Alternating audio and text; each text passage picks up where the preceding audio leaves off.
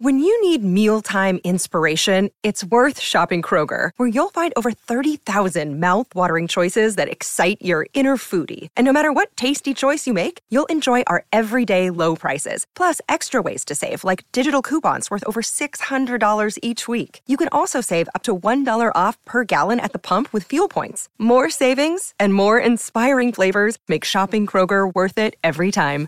Kroger, fresh for everyone. Fuel restrictions apply. Welcome to the New Books Network. Hello, everyone. I'm Paul Starobin, and welcome to America and Beyond on the New Books Network.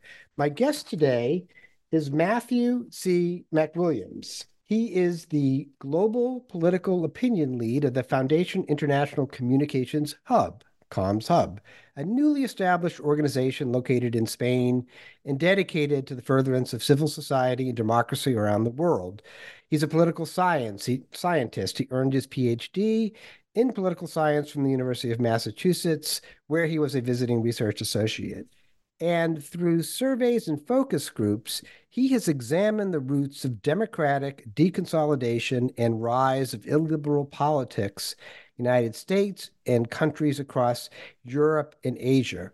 And we will be getting into this. He has conducted quantitative and qualitative research exploring this question in over 25 countries, including many in Europe and in the United States. He is also the author of On Fascism 12 Lessons from American History. Welcome, Matthew, to America and Beyond. Oh, thank you so much for having me on. It's great to meet you, and I'm looking forward to our discussion. As am I. And why don't we start just maybe on the methodological plane, just to kind of familiarize, get, sort of set set some parameters for sure. what we are talking about. In the appendix, the first appendix of On Fascism, uh, it's called Measuring Commitment to Democracy emphasis on measuring. So what what's what's that about basically? I love that you read the appendices first. You're not, after not my first, here, but I came back to them. well, I I thought it was very important to include it, though my editor wasn't so sure. Mm-hmm. Well, and, what do editors know? Yeah, I know they're just editors. They're just um, editors. How do we, or how does political science, or how do people measure authoritarianism? It can't be a question that is, are you an authoritarian or not? Because you're not going. It's a tautological question. So yeah there have been questions that have been developed over time, and actually, it uh, in terms of authoritarianism, it started with the Frankfurt School in Germany uh, in the late 1920s into the early 30s, where they were measuring uh, what came to be known as authoritarianism. Yeah, and, Erich Fromm came from that, right? As a, importantly, it, because of the book that he went on to write. Yeah, the book uh, Escape from Freedom, which was the really the seminal work on political psychology, and Erich Fromm came out of that, and actually yeah. his study uh, that uh, formed the grist for a lot of that. So out of this has come over time and developed over time uh, four key questions that we use to uh, determine if someone uh, is an, uh, more likely to be an authoritarian or not. And that is actually is expanded now finally to eight questions. There was just some excellent work done.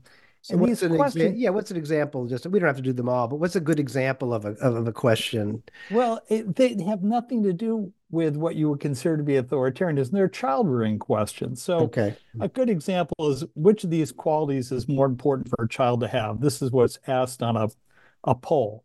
Mm-hmm. respect for elders or independence respect for elders would be the authoritarian answer. Yeah. Independence. uh, yeah yeah woohoo! which uh, is more important for a child to have self-reliance or obedience? Obedience would be the authoritarian answer.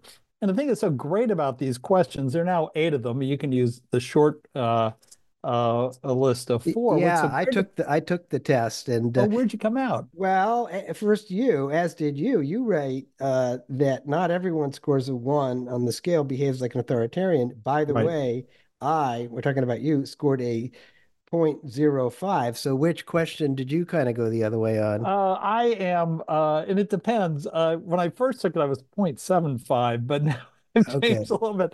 Um, well, how, how did you get elders. to the 0.75? Yeah. Yeah, respect for elders. And the hard one, which these qualities is more important, being considered or being well behaved. Uh, I chose well behaved because I had kids at that point. They were driving me nuts. Yeah. Uh, so, well, then I did the same thing. So there you go. I found that a go. difficult t- toggle actually yeah. because I, you know, I their preferences. It's not as if either one is, you know, obviously bad.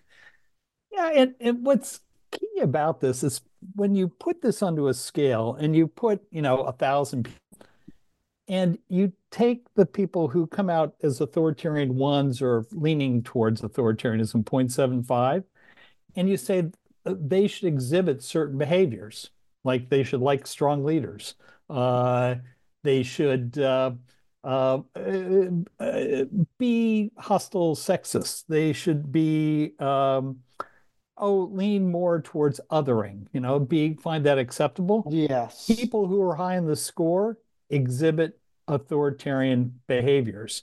So the questions are predictive of authoritarian behavior, but they're not deterministic. Right. Actually, I think I need to correct something because I, I, I think I only got one on the authoritarian. Oh, you're 0.25 then. You're yeah, you're 0.25. It was the last very one. Very unlikely to have yeah. any authoritarian attitudes. well, anything having to do with curiosity or independence, I'm kind of a sucker for. Yeah, and you know, so it's that that those those weren't difficult, but so that kind of puts things in in in focus. And um, you cover some of this ground in the, in the book on fascism, but. Uh, before we get to that, I think it'd be interesting to discuss the most recent, you know, findings that you present. And you sent me a paper called "Is Democracy Destroying Itself?"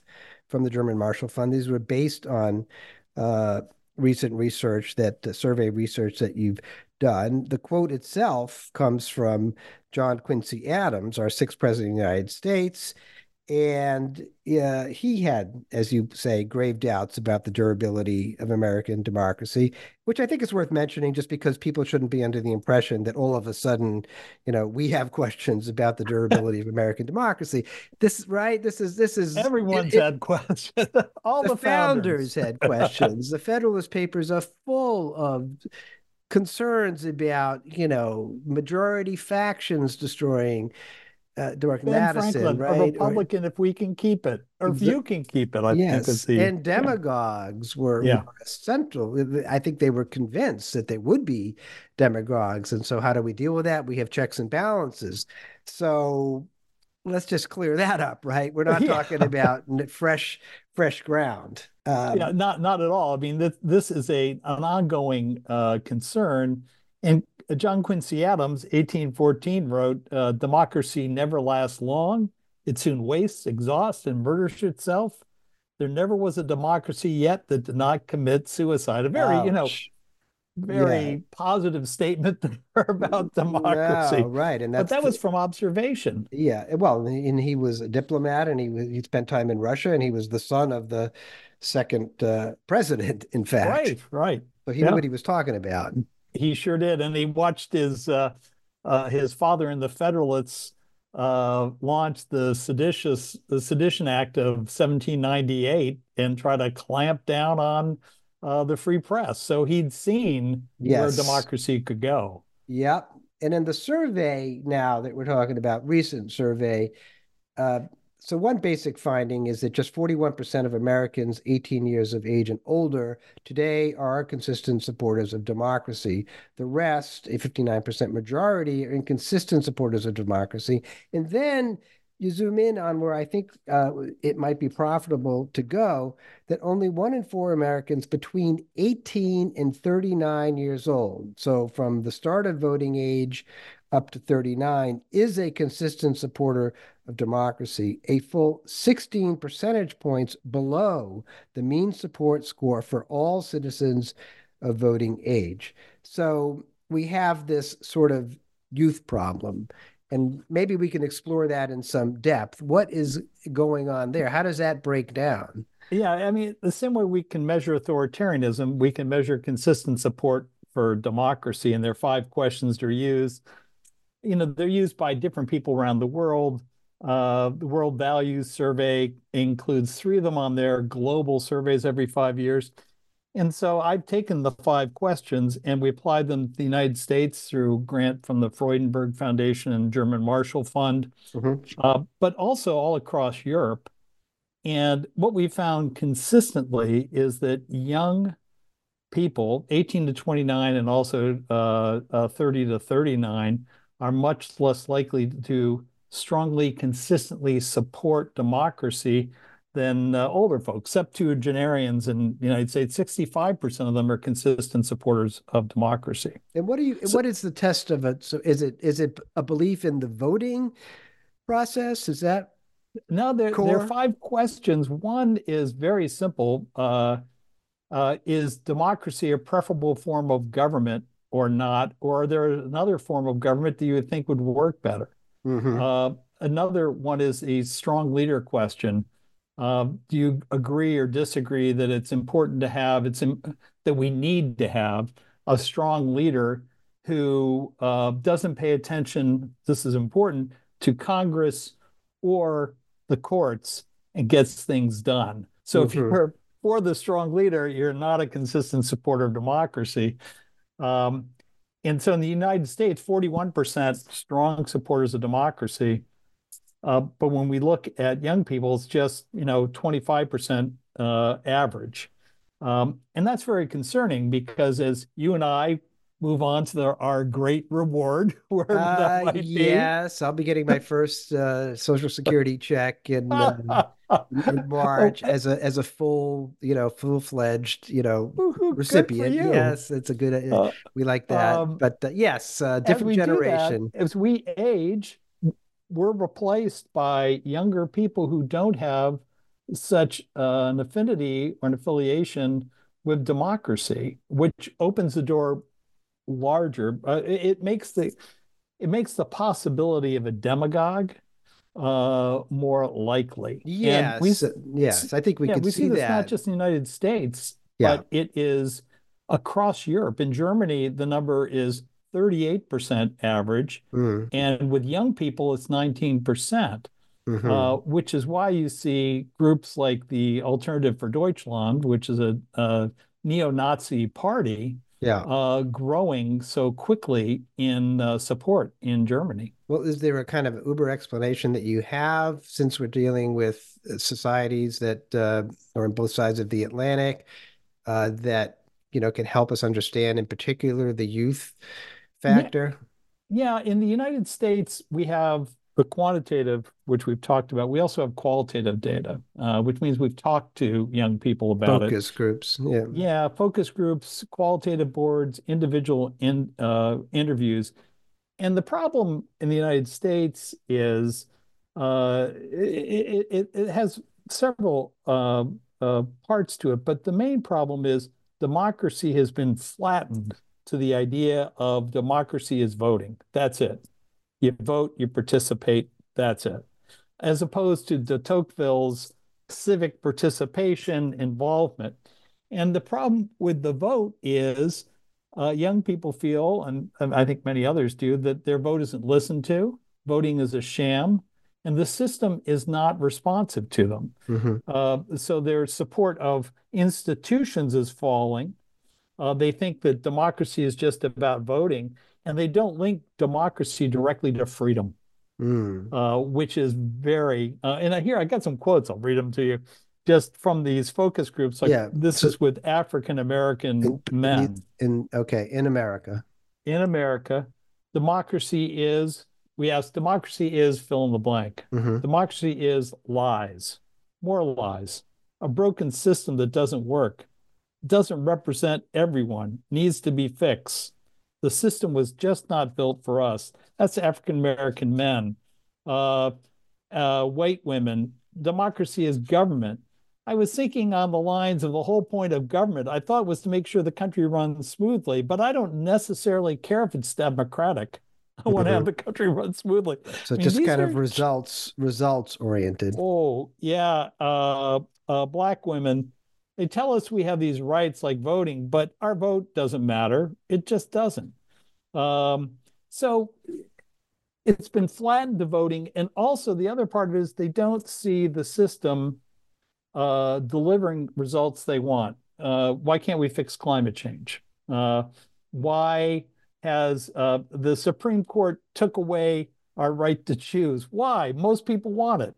Uh, guns, when there are no gun controls, most people want it. Democracy is not delivering for us. And then so, the final thing is, you know, we can all buy or do just about anything we want online with our little phone, right? And we get it immediately. I ordered uh, some treats for my cats from Amazon. It came four hours later. Yes, it's incredible. And so we're used to this things happening quickly, and democracy is the exact opposite of that. Democracy yes. is slow. Well, it's um, so it doesn't it, sound like to be a, a, bit of a devil's advocate, it does not sound like a necessarily irrational response to say that the democracy is not working because, on the one hand, as you point out, it's so efficient when you're in the consumer marketplace, and on the other uh, dimension, it's really not, and not only not efficient, but not delivering really satisfactory results of any kind. Hmm. So why yeah. wouldn't people react that way? Yeah, because but government's not a market and government's not a corporation. Government is us trying to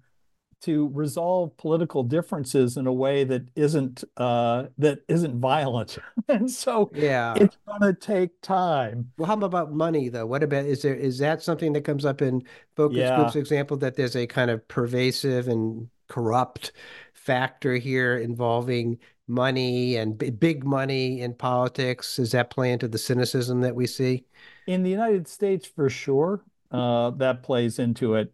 Um, in Europe, I don't have the qualitative uh, information yet to tell you exactly in Europe what it is, but in the United States, it's certainly that the system uh, has been corrupted uh, by money and that money matters more than people does level of education matter in these surveys in terms of the propensity to see democracy as not working?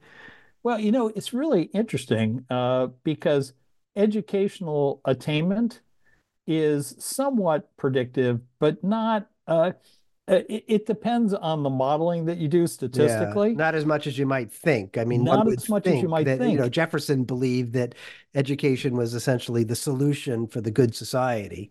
Yeah, and and I think you know, uh, for us, what we need to, to solve this, we have to make democracy relevant, uh, but show that linkage between freedom and democracy. That these freedoms we have are hard fought well, the uh, freedom, I wanted to get to yeah. that because your your survey underlies that if we talk about freedom, that's a different thing. It's a different value, and the respondents to your survey, and I imagine in the focus groups, are underscoring a pretty strong belief in what they view as freedom, which, of course, as we know, is can be kind of a complicated concept. There are positive and, and negative types of, of freedom.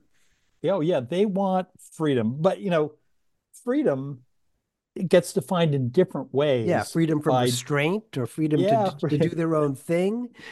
Be able to do, I mean, with some of the people who are low on the uh, consistency of support for democracy scale, right? So they're, mm-hmm. let's say they're in the middle, mm-hmm. uh, and uh, they're white uh, and they're male, they say freedom is to do whatever in heck I want, whenever in heck I want. Okay. Uh, whereas, don't tread go, on me, kind of a yeah. And, and, if you go, but then there's also the civic responsibility uh, side. There's some who will say freedom is part of freedom are, are rights that I enjoy, and we protect them by working together for them. And then with African American men, it was really clear freedom is just the right to exist, basically, yeah. to have laws that protect me from the system. Not get stomped on in an yeah. arbitrary way by the cops right. and that kind of thing. Yeah, freedom is, and that's, and they're scared of losing that freedom. Uh, sure. Well, yeah, that's yeah. the, you know, it. Uh, I think it's interesting just to the economic side. In Europe, there's a lot of work that's been done on democracy, uh, and young people not being for democracy, but they go in with big blinders on, thinking it's all income. So it's those lower income people who aren't well educated there. We have to teach them about democracy. it's just wrong. Mm. It goes across the scale. Uh, it's starting with a bias when you look at it. It's upper income, middle income, lower income. It's really the difference, uh, a commitment to community, commitment to uh, government and working together. That's yeah. the key. Well, community. Let's we will get into that. I know yeah, that's yeah. important, but with freedom, yeah. I mean, I've always thought of freedom as a kind of our Lockean in America, our sort of Lockean inheritance. I mean, as Jefferson casting it as life, liberty, and the pursuit of happiness. I know that Locke himself I think he said property and not happiness, but life, liberty, all that stuff. And so that to me is is sort of in the mainstream of the American experience. And it sounds like that's actually holding up pretty pretty well in some right. in some sense, as opposed to well, the democracy uh, dimension. And, and what people learn, those who get civic education, because obviously civic education is not uh, uh, is not really doesn't happen in many schools at this point. It just doesn't. But the civic it's education taught as a class. Is that what you're yeah, saying? It's not taught, uh, or it's just an afterthought. It's secondary. Uh, I see. And in school after school, it's a real problem. But when it is taught, it's all about the plumbing of the Constitution, like the first seven articles, Franklin's part of the Constitution, and less about Madison's part, which was added. Uh, uh, after the ratification, the Bill of Rights. The Bill of Rights, um, yeah. So, and and people learn about it and then forget about it. And there's checks and balances, but I don't know what they are. I'm not sure what the Supreme Court does, except they're an anti-majoritarian institution. They would say right now they wouldn't yeah. use those words, but that would be their thought. I see.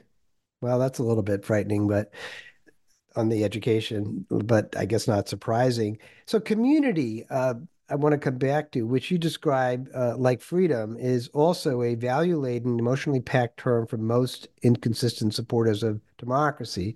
Community is place, family, togetherness, connection, nostalgia, safety, responsibility, and hope, all rolled into one. So, community is popular, right? Community, and you know what's interesting within the word community is the word unity. Obviously, mm-hmm. um, a community is really important to these younger uh, Americans who are inconsistent supporters of democracy. And they want to participate in it, they want to volunteer in it, they want to help it, they want to work in it. They find it difficult to do, uh, difficult to find on ramps to get them involved. Uh, but to me, one way we turn the corner on this and help pe- people understand how important democracy is isn't by lecturing to them it's showing it in action through community service and what that does. And right. that by working together, we create a better uh, society, a better community, a stronger community, a community that can be democratic and where people can talk and have differences and not uh, fight each other. And it seems a bit like a paradox because the lack of connection or interest in democracy might suggest a certain kind of cynicism, which is at odds with a desire uh, for community and for volunteering and taking all those actions. I mean, or how does that paradox get resolved? Well, there's some people, you know, lower on the uh, the democracy scale, there are people who like don't want to be part of it.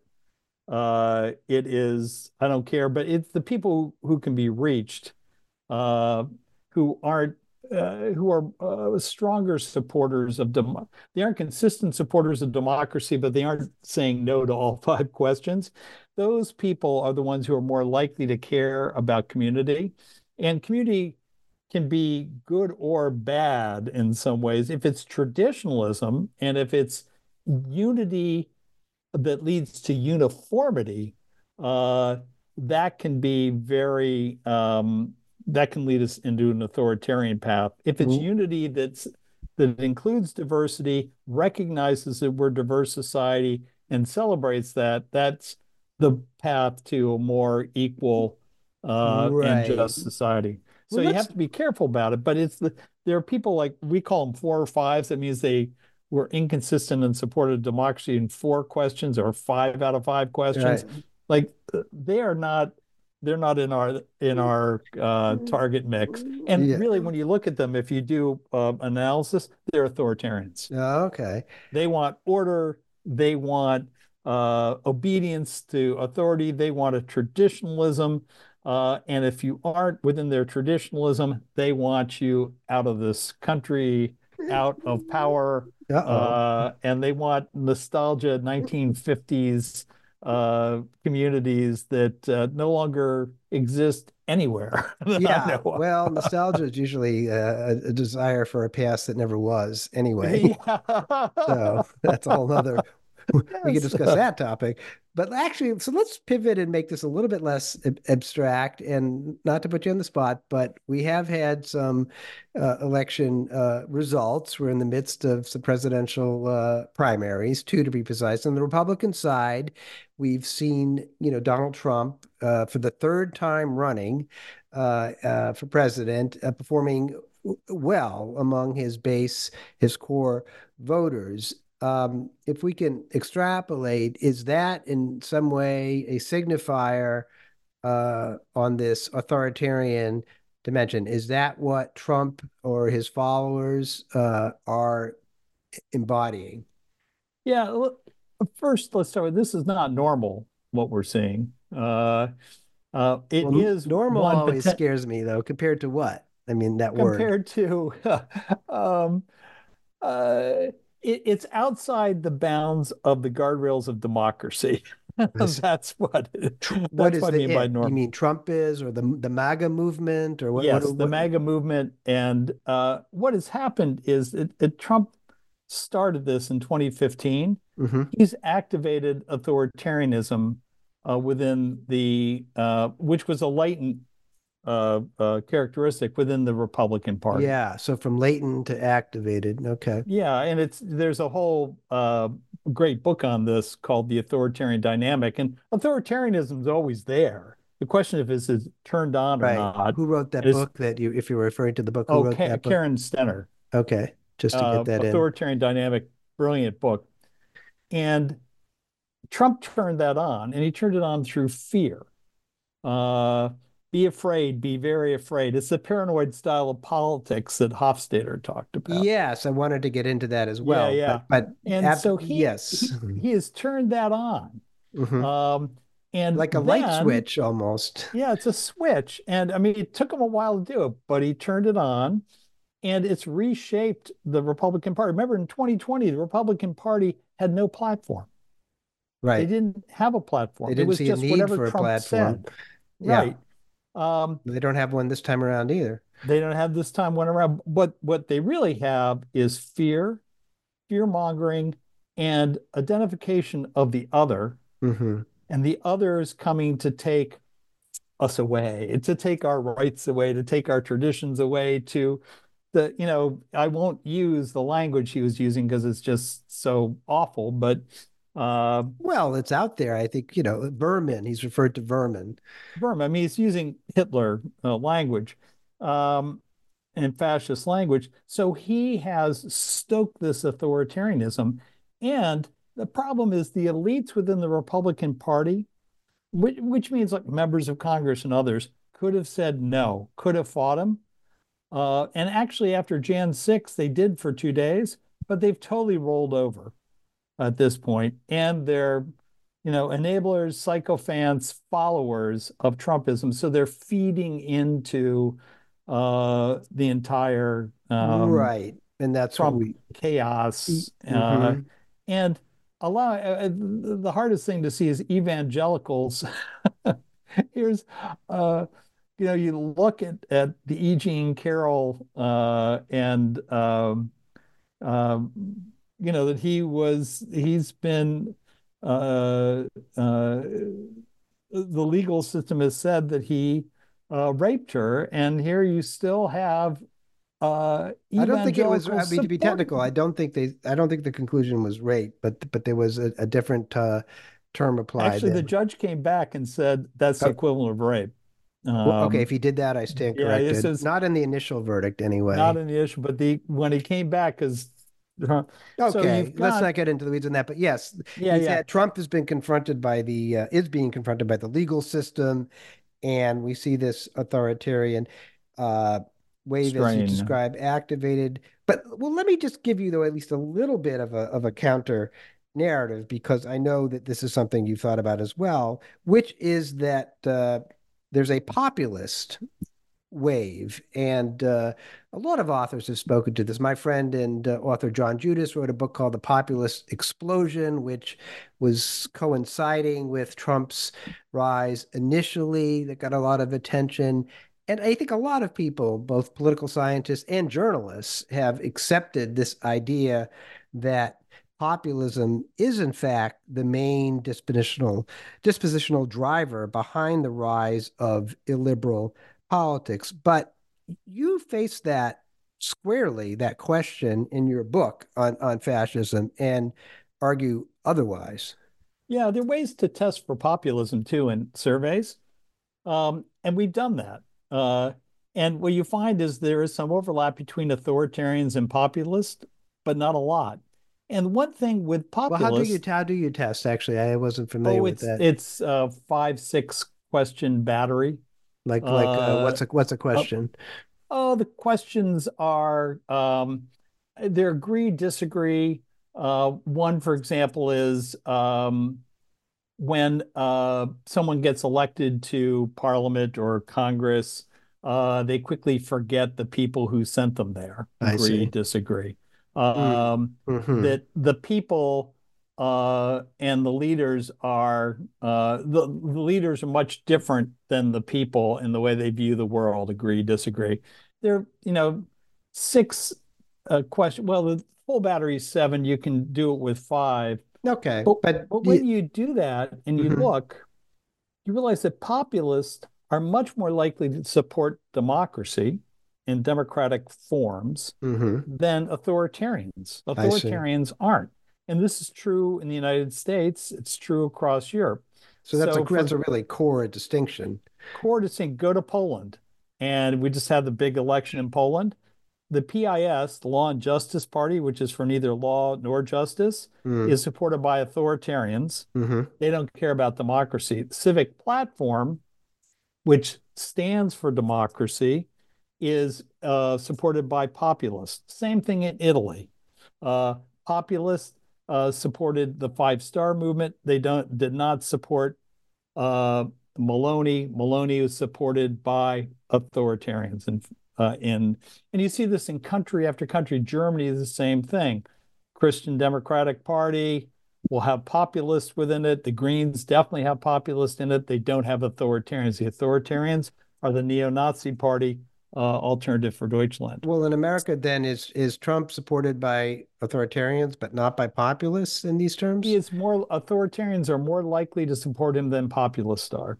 Mm-hmm. In the end, so much of this has gone washed out just by party ID too at this point. Yeah. Um, but if you're a populist, you're much more likely to be supportive of democracy, and you know, less likely to be supportive of yeah. Trump. I guess I've always maybe my understanding of populism is overly informed by our economic history, but I always associate the populists with the movements of the 19th, late 19th century as uh, a reaction to concentration of of capital in railroads and Democratic Farm Labor Party. Yeah, you know? I mean, yeah, the desire yeah, yeah. to to really address that in a very comprehensive and, and substantive way. So I don't always identify today things that are called populism with that kind of populism. I mean, Trump is well, he's calling for tariffs, which might be sort of populistic, but he's not, you know, that full kind of gamut of populist solutions is not something he's embracing. And when he was president for the first time, he embraced the Republican standard uh, menu of corporate uh, and and individual tax cuts. Exactly. Not a populist measure. Not a populist place to go. Not a Tom Watson populist. Yeah, no, you know, more of an oligarch control and rich people place. Kind of, yeah, more oligarchical. That's a whole yes. other word. So anyway, we don't have to establish. This is not so much about populism, but I, I, just thought it was an important distinction to make. And and but I think one of the charms of your book now, if we could talk about on fascism, is that you revisit these lessons or you describe these what you call twelve lessons from American history, uh, lesson one is about American enlightened authoritarian Lincoln versus Douglas. And we can talk about that, but I actually found myself attached a bit to a lesson two, uh, fomenting fear and the paranoid style.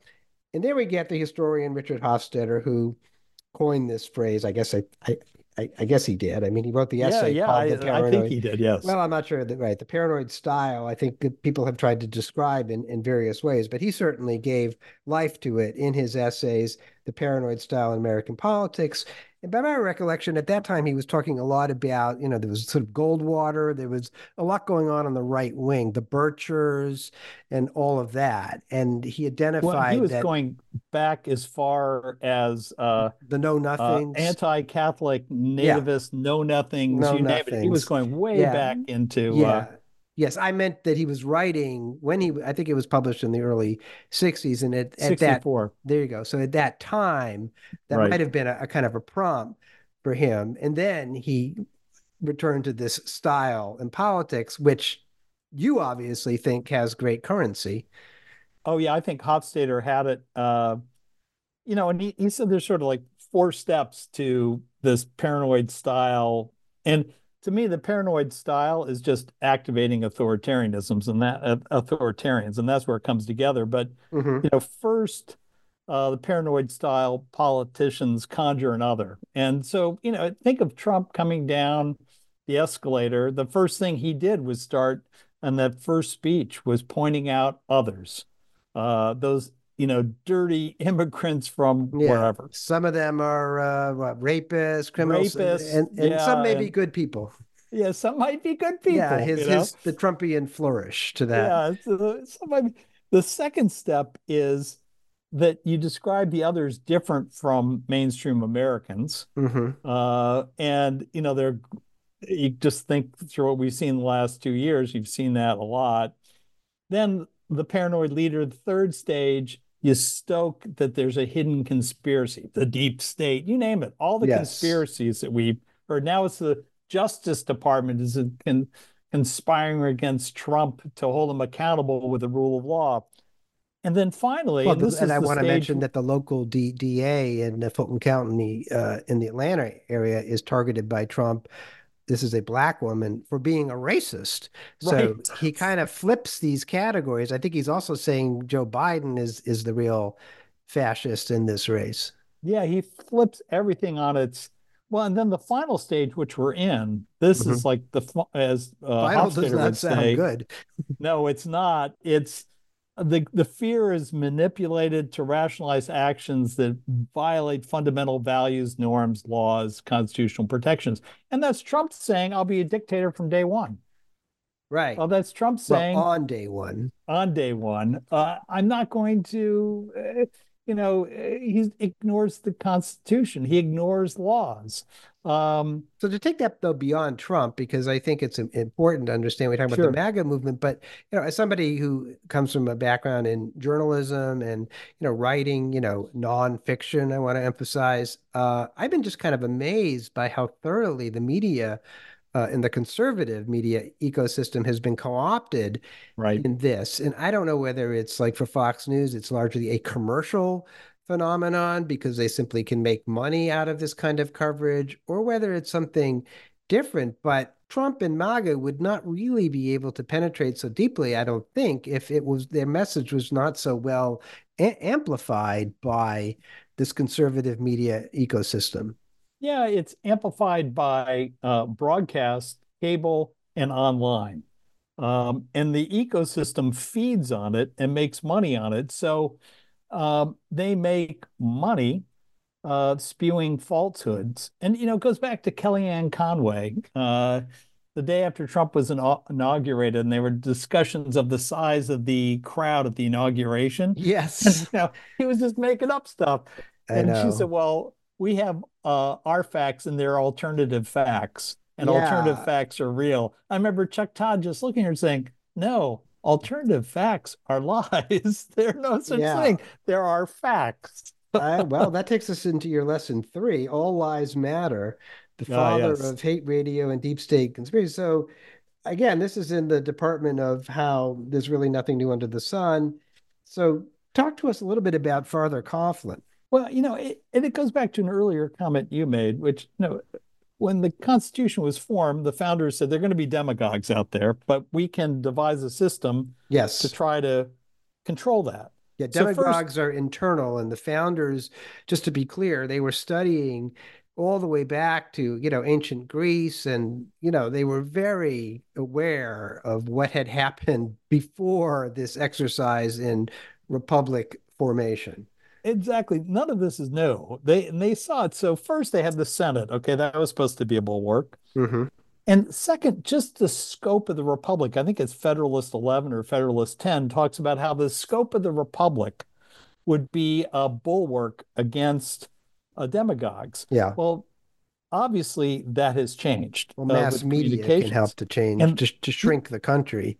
Yeah, and the first time when it really the country shrank quickly was the uh, uh, start of network radio. Mm-hmm. And Father Coughlin, which was uh, who's when, known as when, the father of hate yeah, radio. Yeah, and when did what was his period? In 1926 is when he began the Radio League of the Little Flower and oh, its good. golden hour. There you go. And uh, that sounds Father sweet. Cough, yeah, isn't it?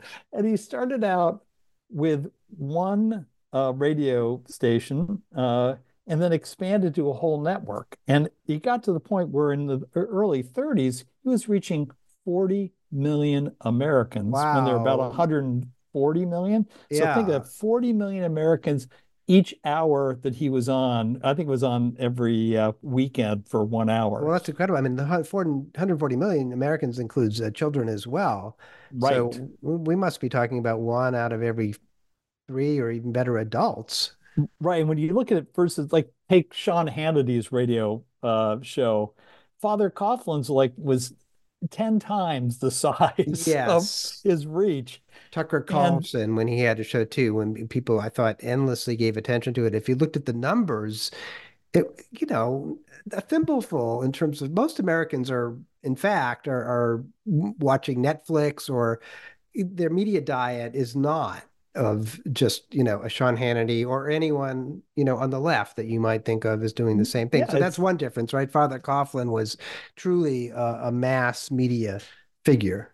Well, and he made money on this also. So you know he's a he was a Catholic priest. Mm-hmm. Uh, he turned this into a profit making venture. Uh, uh, he was also an anti-Semite. Mm-hmm. Um, and uh, became a, a supporter of fascism. Mm-hmm. Um, and this is, you know, depression, right? Um, and post depression, and was communicating that and founded an organization called the Christian Front, uh, mm-hmm. which became known for beating up Jews and proclaimed themselves Father Coughlin's brown shirts. Mm, nice. um, and yeah. he became a real thorn in the side of FDR. Um, and there was one time uh, uh, it was right after Kristallnacht in Germany and Austria, mm-hmm. uh, where he went on the radio and blamed the Jews for Kristallnacht. Oh boy! And the the the feeling was at that point, or the the the the data was that about 22 percent of Americans heard Coughlin's broadcast of all Americans mm. heard his broadcast around that time. Mm. Um, and uh, so he was the father of hate radio, the father of the conspiracy uh, radio. Um, in 1939, uh, a new pope was installed, and the new pope basically said, "No more Father Coughlin," uh-huh. uh, and so that's how he disappeared uh, um, out so, of radio. So authoritarian sometimes get taken care of by let's say authority authority figures. Right. That and that's what happened. There was a gatekeeper named pope pius the 12th and he reined in coughlin uh, and unplugged his uh, megaphone. And i think you know because then obviously we were engaged in a war and uh, the question was whose side are you on? Yeah. Well let's i wanted to do one more uh, lesson seven the driving out Chinese persecution, exclusion, and massacre. And here our touchstone is our never ending debate about the border, particularly the southern border. Now, which which I think it has to be said. I mean, the the numbers certainly suggest that there are many many millions of quote unquote in, encounters. Now, I mean, it's a real issue. So it's activated our politics in a very large way. And you see here, see rev, uh, resonance back to the uh, the Chinese exclusion. Oh, yeah, How is Chinese that relevant? Ex- ex- Chinese Exclusion Act of 1882, but it's not just it's it's more uh, driving uh, out. I think is your term. Yeah, driving out. But the the act in Congress was the Exclusion Act. Mm-hmm. But but it's even more recent than that. I point you to the other chapter on on the Japanese internment. Yes, yes. Um, and so there's always another, uh, uh, and when you target them, uh, they become the people you try to exclude or intern or in some ways uh, use to build your political movement. And you know, here's a just a little poll data I pulled. I was working on the Reuters uh, poll that was just came out. It was 5,000 sample in the United States. Um, it was with Ipsos and Reuters. Mm-hmm. 69% of Republicans now say illegal immigrants should be arrested and put in detention camps, in detention camps, while awaiting deportation hearings. Mm, arrest and, and detention. Yes. While awaiting deportation hearings, that's 11 million people mm-hmm. who would be arrested and put in detention camps. Now, if you go back to 1942, it was only 48% said Japanese Americans should be should stay uh, in the internment camps uh, and uh, not be allowed home. This was during a world war. so, yes. So you can see you've got 21% more, and that is authoritarian activation. So we have the, the Chinese exclusion, uh, you know, Japanese internment. We all know what happened to Irish Americans, Italian Americans you know, there's always another, there's always someone that gets targeted by demagogues to be the other, and they use that politically to build power. I think it's um, also important to point out, though, as you do in your your chapter on the Japanese uh, internment, you write that influential journalists like Walter Lippmann oh, you know, yeah. Uh, fed these conspiratorial flames, as you call them. Lippmann warning that quote the Pacific Coast uh, is in imminent danger of a combined attack from within and without, and that the absence of the attack so far, according to Lippmann, was simply a sign that the blow, you know, that will come is well organized and has been held back. So just to remind, I mean, Walter Lippmann was one of the preeminent journalists of his age. I mean, I think most people would describe him as a figure of you know enlightenment and, and reason i mean he spent much of his time trying to demystify you know public opinion so of all people which i guess points to a sense you know that maybe none of us is completely uh, lacking in susceptibility here. And we can think of after 911 in America, we could think of all of the people that, you know, the polls on being ready to support uh, torture, basically, in order to save the country. Well, and and also who was president at that time, a Democrat, FDR. At that uh, time, yes. And and who apologized? Who was the first uh, the president who apologized to the Japanese? It was Obama, I think, was it? No, it was Reagan. Oh, was was August it Reagan? 10th, 1988. Okay. I, okay, I take you on that. Absolutely. And he, uh, uh, and that was it was a it, it, it's worth watching. A former this. governor of California, it should be yeah, noted. Well, and also he had he had a long history uh, on this. That he, when he was a, an actor right after the war, he uh, went around. Uh, and there was a ceremony where he um, uh, gave, uh, I think, it was a Bronze Star to a Japanese American who fought in the for the United States in the Pacific oh, Theater. Oh yes, I think, and, and, uh, and it's just and he brought that into the uh, August 10th, 1988 uh, ceremony and linked his involvement, I think it was in 47 to 88, and talked about how we have to have a society that is just and where people are equal. And so it's not just, you know, that's the Republican, yes. at least in my generation, Ronald Reagan. And he was the one who apologized uh, for what we had done uh, to the Japanese Americans during the war. I thought it was it. It's you can see it. Uh, you just put in YouTube Ronald Reagan, yeah. you know, Japanese internment. It, it's it brought tears to my eyes just to watch that. Well, the passage of time, of course, is is passage, always well, and, and also a political figure realizing that that was what was required morally. Um, that we needed to recognize the history and apologize for the history. Yeah, well, it's a it's a it's a fine sentiment, and I mean that sincerely. That yeah. somebody like a president would do that, and it just strikes me of my generation that uh, the coarseness of so much of our politics, which oh. is in some way connected to this, is you know you sort of sound like a little old lady when you talk about these things, but it's dispiriting. It is. It is. I always my I always think about my mom who fought in World War II. Mm-hmm. She was a, a, woman's Army Corps captain, one of the highest uh, uh, women uh, serving. Was in uh, London during the buzz bombs. First people into Paris after the Nazis left. She always talked about people, snipers shooting at them, and the general staff. And I think she would be turning in her grave right now. She is turning in her grave with yeah. this. Um, and we just we have to get together and uh, remember what this country is about.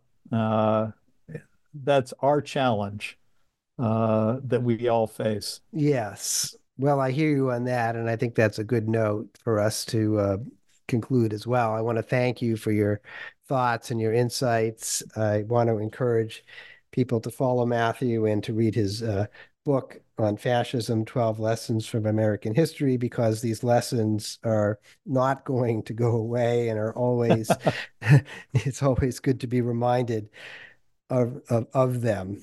So thanks everyone. I'm paul starobin you've been listening to america and beyond on the new books network